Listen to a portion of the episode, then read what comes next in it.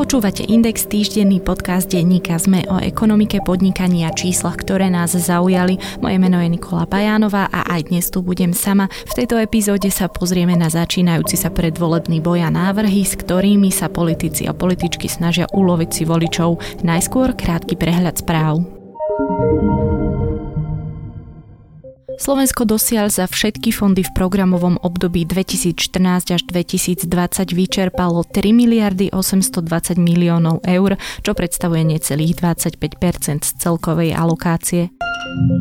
Najzadlženejším mestom na Slovensku bol vlani Modrý kameň, najlepšie hospodáril Svetý Jur, najhoršie Myjava. Vyplynulo to z analýzy Inštitútu pre ekonomické a sociálne reformy INEKO za rok dvetisícosemnásť. Dlh domácností na Slovensku za poslednú dekádu výrazne vzrástol a v súčasnosti sú zadlžené viac ako živnostníci a firmy. Tempo zadlžovania je v porovnaní s Európskou úniou nadpriemerné. Vyplýva to z najnovšej analýzy Inštitútu finančnej politiky pri ministerstve financií. Zakotviť do legislatívy tzv. Sabatikál v dĺžke šesť až dvanásť mesiacov navrhuje mimoparlamentné hnutie Progresívne Slovensko. Sabatikál, teda prestávka od každodenného stereotypu, je považovaný za spôsob, ako predísť pracovnému vyhoreniu. Viac podobných správ nájdete na webe denníka es em e. Už sa zvolebnieva a tak strany doťahujú staré a prichádzajú s novými návrhmi, niekedy aj za každú cenu. Čo nás čaká v najbližších mesiacoch? Sprievodcu predvolebnými ekonomickými opatreniami sme nahrávali s analytikmi Inštitútu ekonomických a spoločenských analýz INES Martinom Vlachynským a Robertom Chovanculiakom. Odbormi je jasná dohoda, že musí dôjsť k ďalšiemu radikálnemu zvýšeniu minimálnej mzdy. Ak sa pamätáte, pri zvyšovaní minimálnej mzdy na rok dvetisícdevätnásť sme išli zo sumy štyristoosemdesiat na päťstodvadsať eur. Teraz zvýšili sme naposledy minimálnu mzdu o štyridsať eur. Vyslovujeme spoločné presvedčenie, že minimálna mzda pôjde v roku dvetisícdvadsať, teraz s účinnosťou od prvého januára, ešte dynamickejšie. A že to zvýšenie bude vyššie ako štyridsať eur, že pôjdeme ešte ďalej. My si myslíme, že vzorec, ktorý by mal byť aj európsky prijatý, že šesťdesiat percent priemerného zárobku v národnom hospodárstve by mala predstavovať minimálna mzda. Aké sú vaše pocity správny. Momentálne, keď si predstavíte, že ide kampaň, najbližších niekoľko mesiacov budeme počúvať rôzne návrhy, tak aké sú z toho vaše pocity ako ekonomických analytikov? Samozrejme dostaneme plejadu predvolebných sľubov, niektoré reálnejšie, niektoré menej, ale keď sa pozriem na to, čo je na Slovensku, pozriem sa trošku, hoci len v okolitých štátoch, tak mi to príde, že Uh, už zďaleka nemáme také, takú tú náladu, ako bola povedzme roku deväťdesiatosem, dvetisíc, dvetisícdva, keď pomaly každá strana vedela vytiahnuť z klobúka reformu dôchodkov, reformu daňového systému, uh, reformu zdravotníctva. Dnes sa tu koalícia a opozícia naťahuje o výdavkoch sto miliónových na prilepšenie tým, tým, na nejaké relatívne mierne úpravy daní, ale v podstate neprichádzajú veľké nápady a bohužiaľ mám taký pocit, že za tie roky tých vlád e, smeru sa celá tá, tá laťka posunula istým smerom, že napríklad dnes málo ktorá strana nahlas povie, že by úplne zrušila flaky zadarmo. Že proste z tých vecí, ktoré na začiatku e, boli až absurdnými návrhmi, populistickými návrhmi, sa stal akýsi štandard, okolo ktorého aj tie pravicové strany len tak opatrne našlapujú a navrhujú nejaké také mierne zlepšenia, ale v podstate nevidíme tu také, takú radikálnu silu, ktorá by povedala, ideme na to úplne inak. Znamená to, že nepotrebujeme uh, reformy, alebo to znamená, ja neviem, že tak ako ste povedali, sa do toho nikomu nechce? Od toho, od toho reformného obdobia deväťdesiatdeväť až dvetisícštyri už vlastne za chvíľu to bude dvadsať rokov a odtedy sa toho na Slovensku zase tak veľa neudialo a nemôžeme čakať, že reformy budú fungovať na veky alebo že ich efekt bude trvalý. Jednoducho aj okolité štáty okolo nás v Európe, vo svete sa hýbu dopredu a pokiaľ na to nebudeme odpovedať, tak nemôžeme čakať, že sa budeme zlepšovať zároveň s nimi. A navyše máme tu také oblasti ako súdnictvo, zdravotníctvo, školstvo, kde tá situácia je skutočne zlá a nevidíme tam ani, ani nejakú nádej na to, že by sa zlepšila. Pán Chovanculiak, vaše pocity sú aké? Ja by som tú debatu možno tak trošku zaramcoval, že čo je iné v tomto predvolebnom období oproti tým minulým, a to je to, že sa dneska akoby ekonomike darí, máme extrémne nízku nezamestnanosť, máme vysoké daňové príjmy, jednoducho v štáte každý rokom pribúdajú miliardy navyše, dokonca aj neočakávane, teda oni si naplánujú nejaký rozpočet, že budú mať x miliard, nakoniec sa dozvedia, že majú o miliardu navyše, takže z tohto pohľadu sa keby zdá, že naozaj žiadne reformy nie sú potrebné, všetko je super, môžeme si tu schvaľovať rôzne sociálne balíčky. A toto je tak trošku skresujúce, lebo ako vieme, takéto dobré časy netrvajú večne a treba sa trošku aj v tých dobrých časoch pripravovať na tie horšie. A to je niečo, čo sme nevideli. Hej. Čo, to je niečo, čo keby politici niekedy začali sľubovať ešte v roku dvetisícšestnásť, že možno v roku dvetisícsedemnásť dvetisícosemnásť budeme mať vyrovnaný rozpočet. To sme nezažili. Teraz dvetisícdevätnásť je síce naplánovaný, vyrovnaný, ale už vieme, alebo teda Rada pre rozpočtovú zodpovednosť vypočítala, že sú tam riziká až vo výške jednej miliardy eur. Teda aby si nejak vedeli predstaviť, že čo to asi je. To je, keby sme chceli, aby, aby sme dosiahli takúto úsporu, museli by sme zrušiť ministerstvo, neviem, súdnictva, museli by sme zrušiť celé stredné školstvo a ešte možno, že nejaké, nejaký malý výdavok. Teda naozaj pomerne veľká čiastka peňazí, ktorá chýba v rozpočte, a zároveň zažívame extrémne dobré časy, keď tá pokladnica sa stále stále plní. No inak, ale toto je pre asi bežného laika absolútne nepochopiteľná vec. Ako je to teda možné? No možno je to preto, lebo sa blížia voľby a politici majú v génoch taký ten, takúto formu správania sa, že po mne potopa, lebo voľby vždy všetko zresetujú. Takže ja to na jednej strane chápem, že z ich pohľadu je akoby správne sa chovať takýmto spôsobom a že skôr na začiatku toho volebného obdobia vidíme nejakú snahu o racionálne opatrenia a nejaké pribrzdenie výdavkov.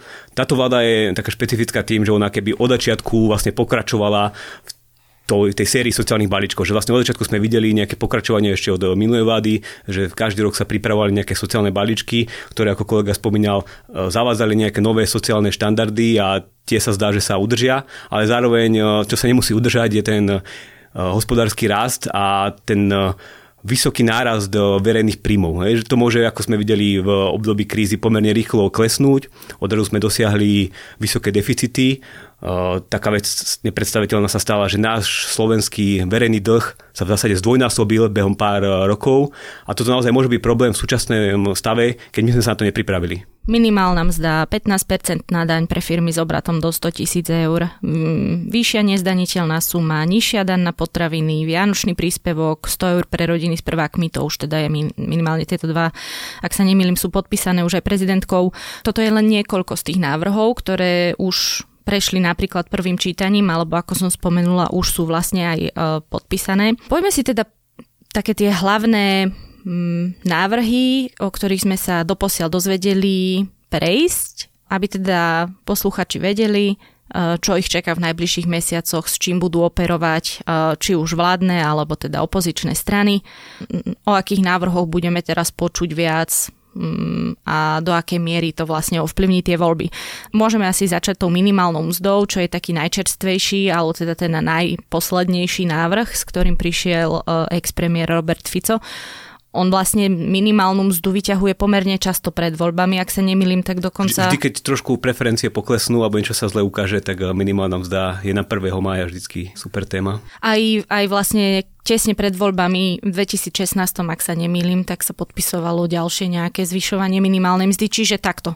Um, Kam až tá minimálna mzda porastie? Uh, áno, teraz sa hovorí o takom nejakom rekordnom skoku, ja neviem, na šesťsto eur, alebo niektorí hovoria až na šesťstotridsaťpäť eur.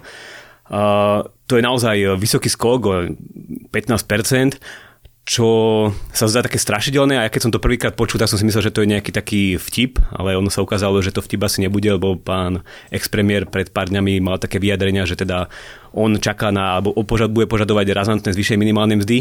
Čo je dôležité pre mňa povedať je, že toto naozaj vidíme posledné roky, pomerne razantné, a keď to potrebujeme za posledných päť rokov, tak minimálna mzda rástla dvojnásobnou rýchlosťou oproti priemernej mzde. Teda vidíme, že politici akoby naozaj tlačia na pilu a snažia sa cez tento nástroj, ktorý síce znie tak ľúbivo a znie to ako niečo, čo je dobrý nápad, že pomôžeme tým chudobným tým, že im zvýšime mzdy, uh, robiť opatrenia, pri ktorých tie náklady tých opatrení presúvajú na súkromný sektor. A ako vieme, súkromný sektor to nie vždy musí brať najlepšie.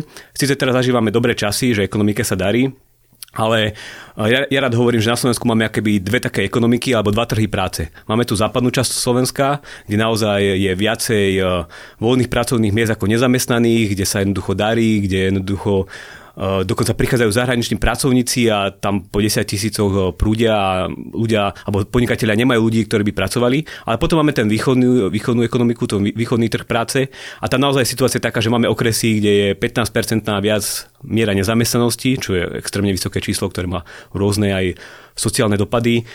Je tam stále, sú tam stále desiatky ľudí, čakajúci na inovolné pracovné miesto, teda presný opak toho, čo je na západe. A práve tu môže tá minimálna mzda spôsobovať negatívne javy. A toto vidím ako také najväčšie riziko, že tí politici sa pozerajú na také priemery, na takú slovenskú ekonomiku ako celok, ale my tu máme oblasti, kde je to stále naozaj, naozaj veľký problém. Ono to nie len o oblastiach, ono je to aj o sociálnych skupinách.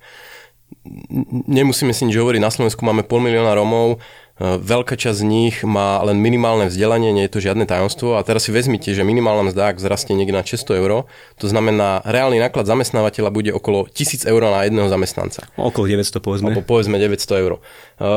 Akože, ktorý podnikateľ za takýchto podmienok zamestná človeka, ktorý ledva skončil základnú školu? Akože zavedením takýchto minim v podstate totálne odpílime tie najspodnejšie, ale aj tie stredné priečky na takých tých rebríkoch pomyselných, po ktorých sa môžu títo ľudia do budúcna šplhať. A v podstate vytvárame začarovaný kruh, že isté sociálne skupiny jednoducho nedosiahnu na to legálne zamestnávanie. Uh, neviem, ako teraz zaframujem tú moju otázku, len aby bolo z toho jasné.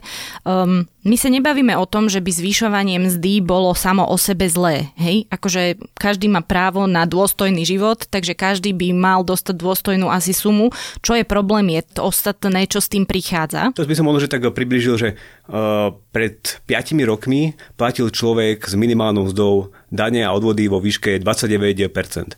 Tento alebo budúci rok to bude už mierne nad štyridsať percent. Teda inými slovami, akoby uh, ten, ten sociálna vláda alebo vláda, ktorá sa snaží robiť sociálne opatrenia, uh, stále viac a viac zdaňuje práve tých najchudobnejších ľudí. Je to spôsobené tým, že sa dlho vlastne nemenilo uh, nezdaniteľná čiastka a zároveň uh, odvodová odpočítateľná položka zo zdravotných odvodov bola nadefinovaná konštantne a ako rastla minimálna mzda, tak jej vplyv sa vytratil. Teda inými slovami, už aj tí najchudobnejší ľudia platia zdravotné odvody a dokonca vláda, samozrejme, minulý rok spravila takú vec, že zrušila, zrušila túto odvodovú odpočítateľnú položku pre zamestnávateľov, čím pripravila práve znova tých najchudobnejších o približne nejakých osemdesiat miliónov eur v tom roku. Čo je také zaujímavé, že v rovnakom roku prijala trinásty a štrnásty plat, ktorý oslobodila od odvody a toto stálo približne rovnakú sumu. Teda na jednej strane vláda Uh, oslobodila od daní ľudí, ktorí dostávajú trinásť až štrnásť platy, robia v korporáciách, robia v Bratislave a na druhej strane zvýšila odvodové zaťaženie práve tých najchudobnejších ľudí, ktorí robia na tom východe Slovenska a podobne. Teda naozaj také častokrát veľmi asociálne opatrenia. Ak má vláda cieľ pomôcť tým najchudobnejším ľuďom, ktorí majú naozaj nízke mzdy, tak robiť redistribučnú politiku cez zahrávanie sa s cenami, teda cez nejakú cenovú reguláciu je ten najhorší spôsob, ako pomôcť tým ľuďom. Keď chceme tým ľuďom naozaj pomôcť, tak by sme mali spraviť to, že to vysoké daňové odvodové zaťaženie, o ktorom som hovoril, nejakým spôsobom znižiť. Napríklad zaviesť od odvodovú odpočítateľnú položku zo sociálnych odvodov, ktorá by spôsobila to, že na jednej strane by ľudia mali vyšší čistý príjem, na druhej strane náklady práce a zamestnávania by poklesli, čo by mohlo pomôcť práve vytvorenie pracovných miest v tej východnej časti republiky, kde naozaj stále problém s tým, že nemáme tie pracovné príležitosti, aj to práve kvôli tomu, čo hovoril kolega,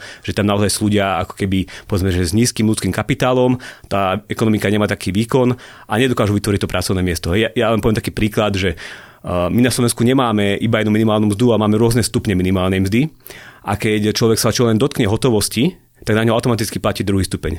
Ak by sme na budúci rok schválili minimálnu mzdu šesťsto eur, tak tento druhý stupeň bude sedemstodvadsať eur a vtedy budú mzdové náklady tých tisíc eur. A teraz si predstavme, ja neviem, nejakého malého podnikateľa na východe, ktorý má samoobsluhu a kde jednoducho potrebuje zamestnaného človeka a on bude musieť platiť mesačne tisíc eur na to, aby tohto človeka mohol zamestnať. To je naozaj pomerne nepredstaviteľné, predovšetkým, keď ide človeka, ktorý je dlhodobo nezamestnaný a má podobné problémy. Prejdime teda k tej vyššej nezdaniteľnej sume, ktorú navrhuje Most. Malo by sa to teda meniť alebo rásť z devätnásť celá dva násobku na dvadsaťjeden násobok životného minima. To vlastne nadväzuje na to, čo sme hovorili o tých reálnych alebo čistých príjmoch tých najmenej zarábajúcich. možno pre poslucháčov, lebo ja tipujem, že dosť veľká časť aj vzdialených ľudí na Slovensku nemá úplne predstavu, ako funguje daňový systém, že jednoducho zamestnávateľ za nich to vyplní a vyplatí a ich to nezaujíma. Tak v podstate dnes je na Slovensku váš príjem zo zamestnania zdanený daňou alebo sadzbou devätnásť percent, ale prvých necelých štyri tisíc vášho príjmu ročne, to znamená, ak zarábate dvanásť tisíc ročne, tak prvých štyri tisíc sa nezdaňuje. To je to, tá nezdaniteľná časť. No a táto nezdaniteľná časť je naviazaná na životné minimum, je to devätnásť celá dva násobok životného minima, ktoré sa už niekoľko rokov nemenilo, táto čiastka sa nehýbala, zároveň rástli mzdy, to znamená, že ten význam tej nezdaniteľnej časti sa neustále znižoval a znižoval a znižoval. Uh, prichádza teda návrh s tým, že poďme to tak trošku skokovo uh, zvýšiť. Uh, nie je to zase nejaké dramatické zvýšenie, ono to vychádza v čistom príjme zhruba nejakých sedemdesiat niečo eur ročne, ak sa nemýlim, čiže bežný zamestnanec by si polepšil asi o sedem, šesť, sedem eur mesačne. Uh, zároveň to ale narazilo na pomerne značný odpor zo strany miest a obcí Slovenska, pretože práve táto daň tvorí uh, zásadnú časť ich príjmov, respektíve celý, celý výnos tejto dane ide do rozpočtov obcí na Slovensku. Uh, preto oni vlastne voči takémuto opatreniu protestujú. Tieto protesty uh, nie sú až tak moc ospravedlniteľné, keďže áno, bude ich to stáť nejakých stotridsať až stoštyridsať uh, miliónov eur na budúci rok, ale napriek tomu ich celkové daňové príjmy vzrastú o nejakých ďalších stodvadsať miliónov eur. Teda inými slovami budú mať viacej, ako majú tento rok, takže nemôžu sa vyhovárať, že jednoducho nebudú mať na poskytovanie nejakých základných služieb, lebo uh, ak dokázali dneska alebo tento rok fungovať, tak predpokladám, že dokážu fungovať aj budúci rok, ale tak mimochodom za posledných nejakých päť rokov im vzrástli tieto daňové príjmy o päťdesiat percent, teda naozaj pomerne razantne.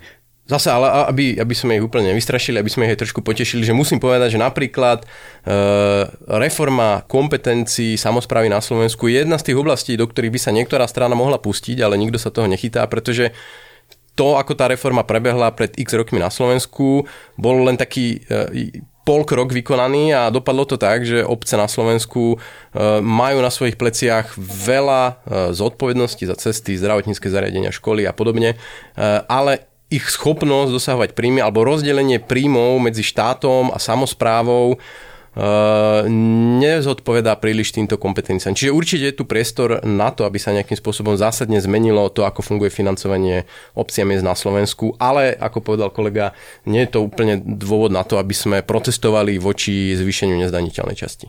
Prejdime možno k návrhu Slovenskej národnej strany, ktorá chce vlastne znížiť dane pre určitú skupinu podnikateľov. Jeden z tých problémov, ktorý sa teda aj vyčítal aj viacerým týmto návrhom, bolo, že nemali strany vlastne vyčíslené, aký to bude mať dopad na štátny rozpočet, lebo to vlastne presa- pretláčali bez pripomienkového konania cez svojich poslancov, cez parlament. A teda v tomto prípade, ak sa nemýlim, to bolo presne tak, že vlastne tento návrh nemali vyčíslený.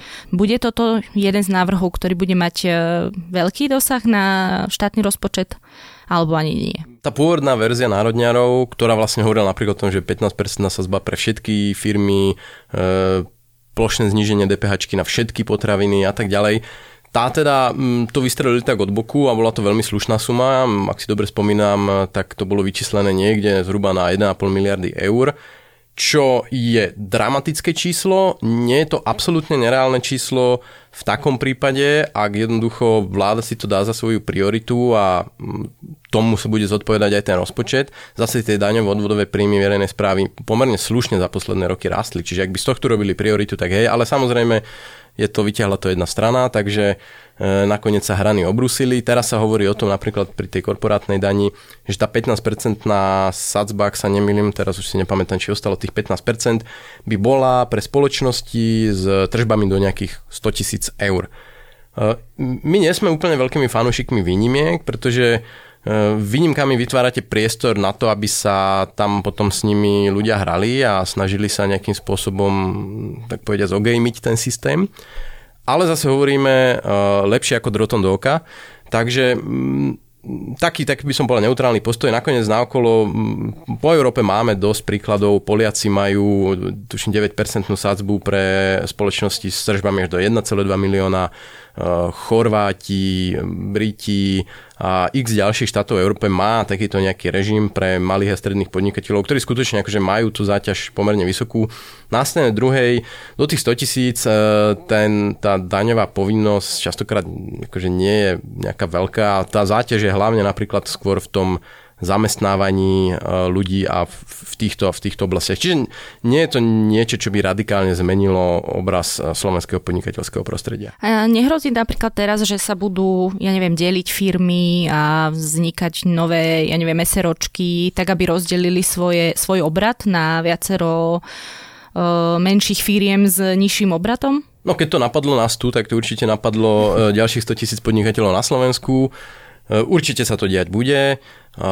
To, aký to bude mať reálny dopad na rozpočet, je otázne. Väčšinu daňových príjmov, korporátnych daňových príjmov na Slovensku tvoria veľké podniky a sotva môžeme očakávať, že teraz Volkswagen Slovensko sa rozseká na dvetisícosemsto menších firiem, len aby neplatil dane, to sa asi nestane. Čiže nemyslím si, že by to nejakým dramatickým spôsobom ovplyvnilo výnosy.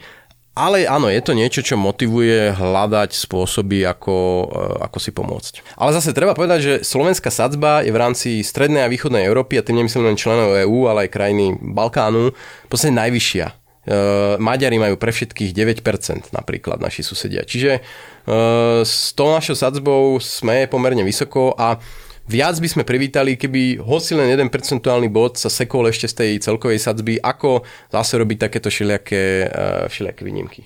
A čo tá daň z pridanej hodnoty na ovocie, zeleninu, mierneho pásma, nejaké tie produkty, potraviny? To by som povedal, že to je znova taká keby náplast na niečo, čo sa malo stať, a to, čo sa malo stať, je zníženie celkovej DPHčky o jeden percentuálny bod, ktorý mala spraviť vláda, myslím, že už tam minula, potom ako dosiahla nižší deficit. A toto je niečo, čo by naozaj keby domácnosti pocítili, lebo celkový výber dane z pridanej hodnoty, ak sa nemýlim, je okolo sedem miliárd, a keď z toho jeden percentuálny bod zoberieme, tak to by malo byť okolo stovky miliónov eur, hej, nejakých tristo štyristo miliónov eur. Čo robia v, súčasné, v súčasnosti vlády je to, že vyberajú nejaké jednotlivé potraviny a tam trošku znižujú tú sadzbu alebo znižujú na polovicu, ale tým v zásade šetria ľuďom iba nejaké desiatky miliónov eur.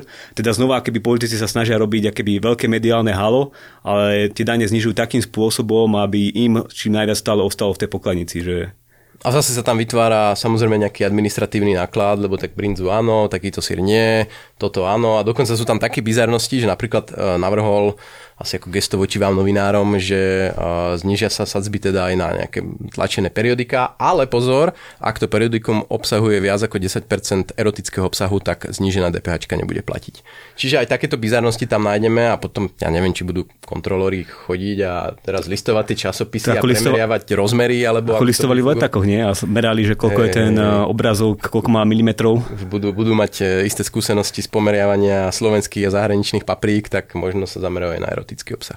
Poďme späť asi k smeru, k tomu balíčku sociálnych opatrení, ktorý sa otváral ešte niekedy v prvej polovici tohto roka. E, taká tá, čo ja viem, nazvem to vlajková loď, je asi ten rodičovský príspevok, alebo... No ak sa pozrieme na tie sumy, koľko to výdavkové, tak áno. To, to je nejakých dvesto miliónov eur, čo prekonáva napríklad aj dvojnásobný vianočný príspevok, ktorý je okolo stopäťdesiat miliónov eur. Takže máme tu veľký sociálny balíček a máme tu rozpočet, ktorý nie je vyrovnaný. Ako tieto dve veci spolu súvisia a... koľko nás to celé bude stáť. Ja by som sa možno zamyslel nad tým samotným názvom, že sa to volá, že sociálny balíček, to mi evokuje niečo, čo ideme pomáhať nejakým ľuďom, ktorí sú sociálne odkázaní, majú hey, nejaké hej, problémy. Hej, hej, sme im to zožrali. Hej, ale pritom toto zvýšenie rodičovského príspevku je nastavené takým spôsobom, že práve ľuďom, ktorí pracovali, alebo matkám, alebo o tom, ktorí pracovali, tak budú mať zvýšenie o stopäťdesiat eur a tí, ktorí nepracovali, budú mať zvýšenie iba o nejakých päťdesiat eur, ak sa nemýlim. A toto mi príde ako niečo, čo je skôr akoby asociálne alebo zásluhové. Teda nepomáha to najviac tým, ktorí to naozaj potrebujú, ľudia, ktorí proste sú dlhodobo nezamestnaní z nejakých dôvodov, nemôžu pracovať alebo ja neviem prečo. Ale na druhej strane pomáhame tým, ktorí pracovali a od nich sa očakáva, že majú nejaký vyšší príjem, že si dokážu zabezpečiť svoje živobytie sami a tým pádom im by sme asi nemali až tak veľmi pomáhať. Takže z tohto pohľadu, neviem, či by som to zaradil do sociálneho balíčka, určite do nejakého populistického balíčka, ktorý sa snaží akoby pôsobiť na takého toho medianového voliča, že poži sa, toto robíme pre naše rodiny. ja to poviem na rovinu, ako sa, ako to hovoria konšpirátori, populisti na Slovensku majú jeden veľký problém, že tí najchudobnejší ľudia na Slovensku sú Rómovia.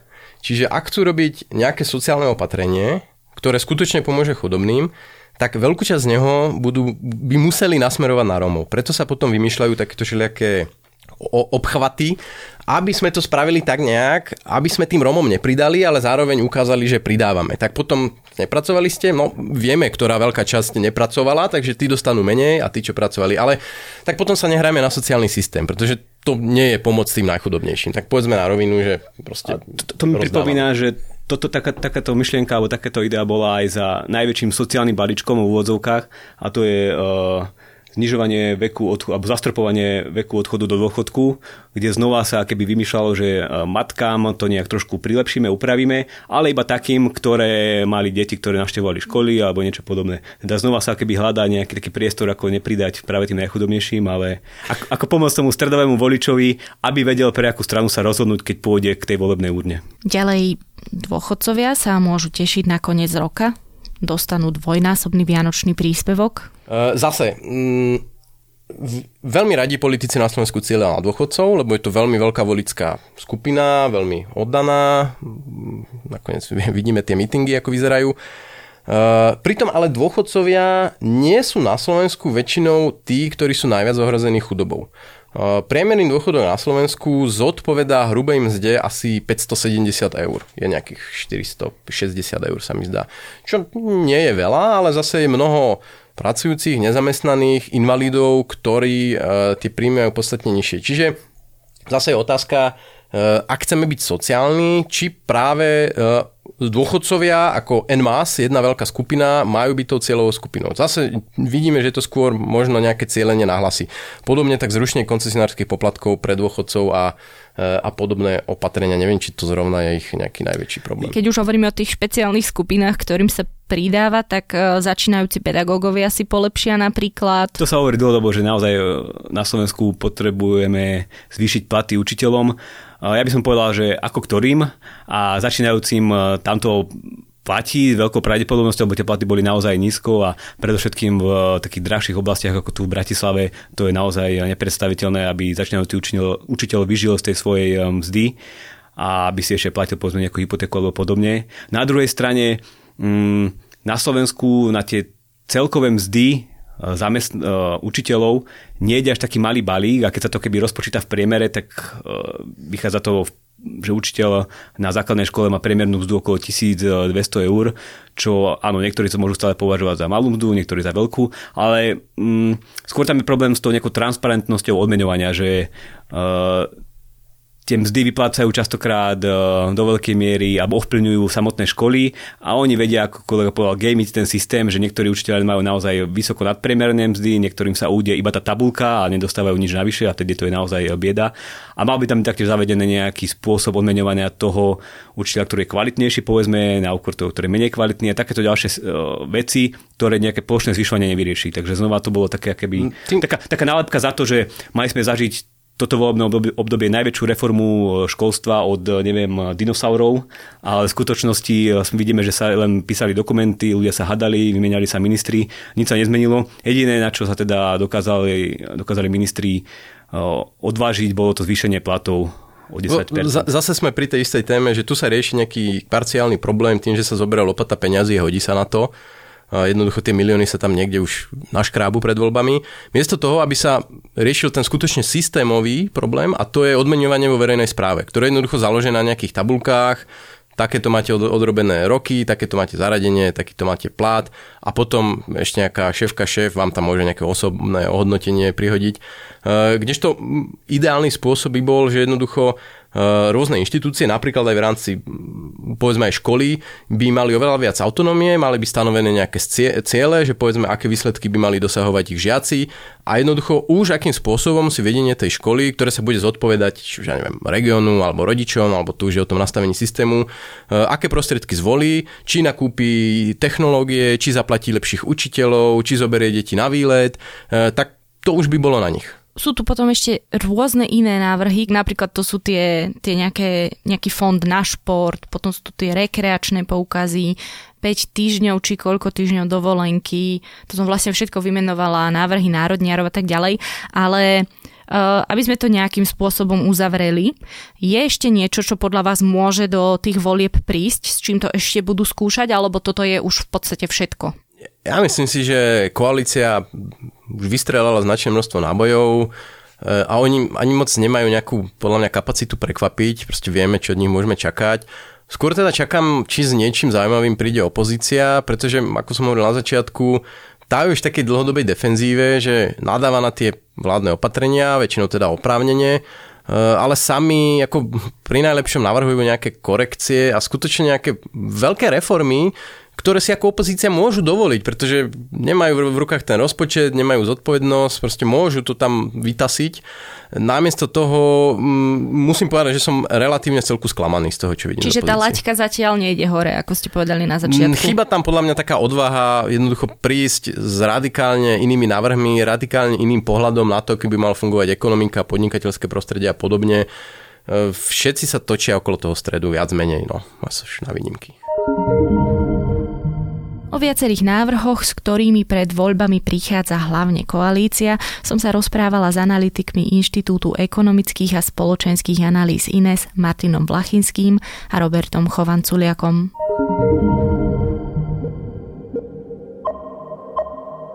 Podcast Index vychádza každý týždeň vo štvrtok. Prihláste sa na jeho odoberanie vo svojej podcastovej mobilnej aplikácii na platformách Google Podcasty, Apple Podcasty alebo Spotify. Všetky diely, ako aj odkazy na témy, o ktorých hovoríme, nájdete na adrese es em e bodka es ká lomka index. Ak sa vám podcast páči, môžete ho ohodnotiť. Ak nám chcete poslať pripomienku, môžete sa pridať do podcastového klubu SME na Facebooku alebo nám napísať e-mail na adresu index zavináč es em e bodka es ká. Na tvorbe podcastu Index sa podielal Matej Ohrablo. Moje meno je Nikola Bajánová. Ja som Adam Valček.